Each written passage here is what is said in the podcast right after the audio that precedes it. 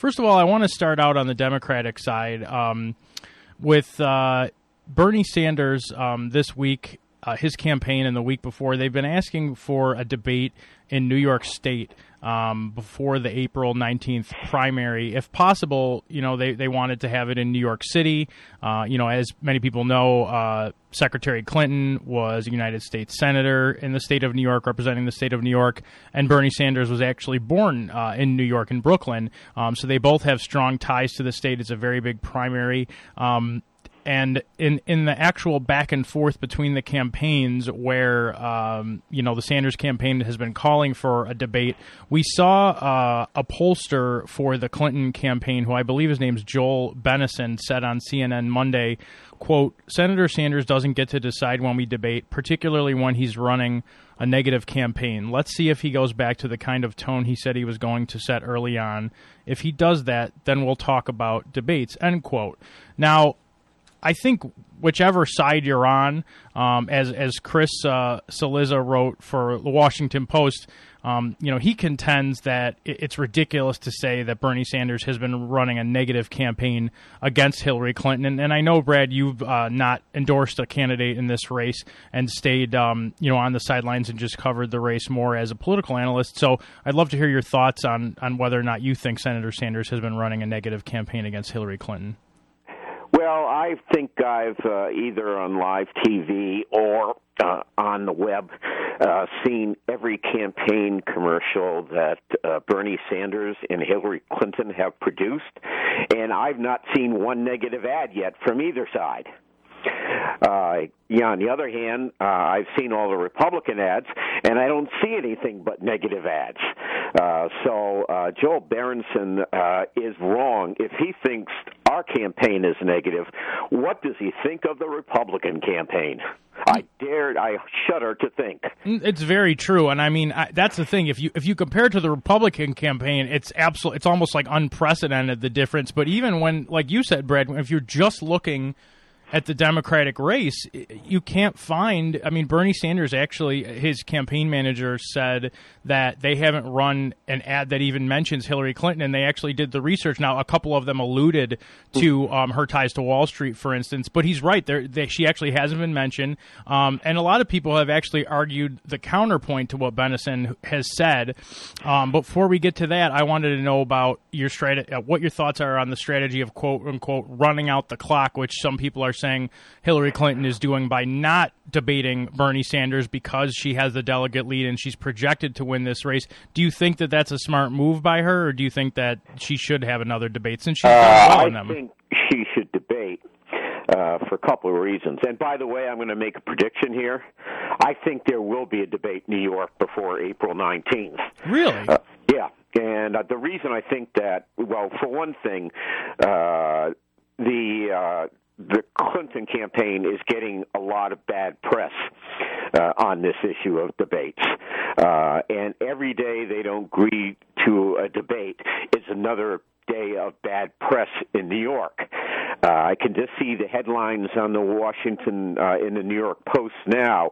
Why is Hillary hiding? Uh, and I, I think they can't let that keep running all the through way through the 19th. So my guess is at some point uh, before April 19th, we probably will see a debate because it's becoming a uh, it's hurting Clinton, and I think they're smart enough to recognize it. And my guess is at some point they're going to work something out, and we'll see the two of them in action in New York.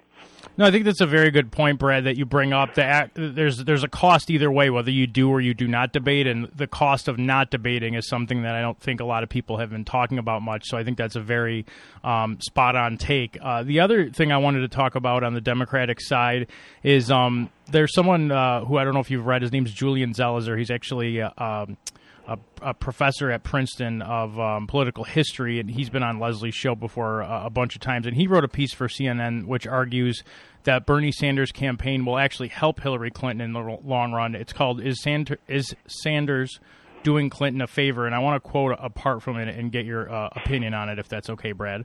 Sure. Um, so he says, "quote Assuming that she does win the nomination." Clinton will emerge as a much stronger candidate, and her campaign operation will be in a better position for the fall thanks to Sanders' insurgency.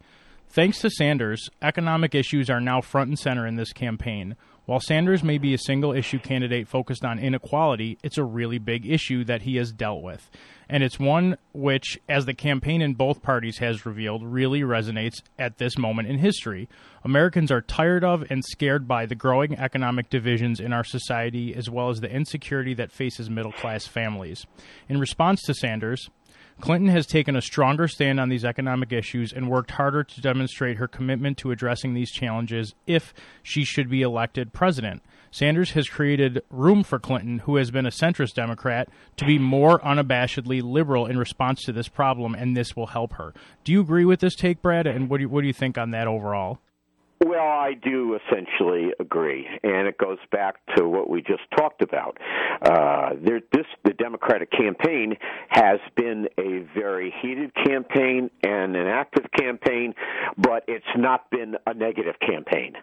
So I don't think there will be a lot of hard feelings uh, after the nomination is settled on the Democratic side.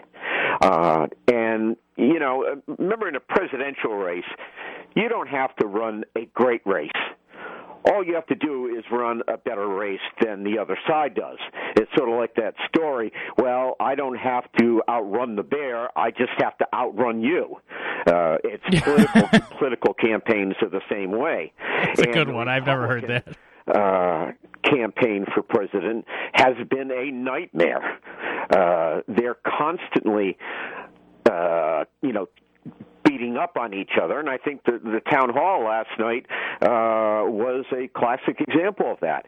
Uh, Donald Trump announced uh, during the town hall last night uh, that he was not he was going to reverse his pledge that he would support the GOP nominee under any circumstances. Uh, and the way I read it, uh, Governor Kasich and Senator Cruz uh, also refused to say whether they'd uh, vote for Trump if he won the nomination And I don't think there's any question. My guess is after the Democratic nomination is settled, uh, you're going to see uh, one of the candidates, uh, the the second place candidate, will endorse the first place candidate.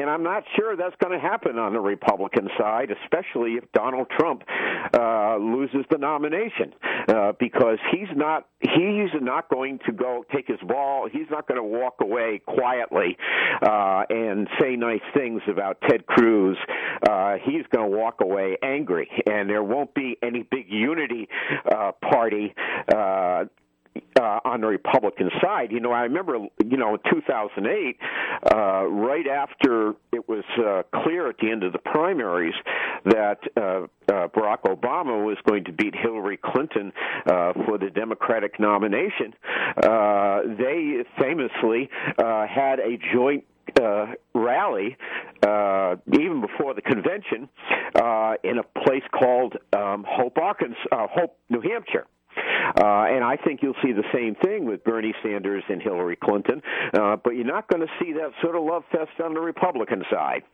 No, I think it's a very good point, Brad. Um, you know, the other thing you mentioned uh, in your previous comments is as far as the Clinton campaign deciding to debate, you said you know you'll think they'll they'll see the bad press and they'll make a smart move to have the debate. Um, another portion of this article by uh, Julian Zelizer, I want to quote, referring to the Clinton campaign itself. It says Quote, the Sanders campaign was an early wake up call for the Clinton team, which, as in 2008, was running an incredibly sloppy and unstructured operation that was counting on Clinton's experience and intellectual skill to be enough to win the race. As it became clear that Sanders posed a very serious threat, the Clinton team has done a much better job in terms of its organization, its media work, and its messaging. And, and I would agree with that. I mean, I think that they definitely sharpened up um, how they've been handling things, and I think it is going to prepare them uh, for the general election because if you come into that, you know, having to not really compete, I think then all of a sudden you're going to face, you know, a fire breathing dragon that will go, you know, further into the mud than possibly any other candidate before if it's Donald Trump.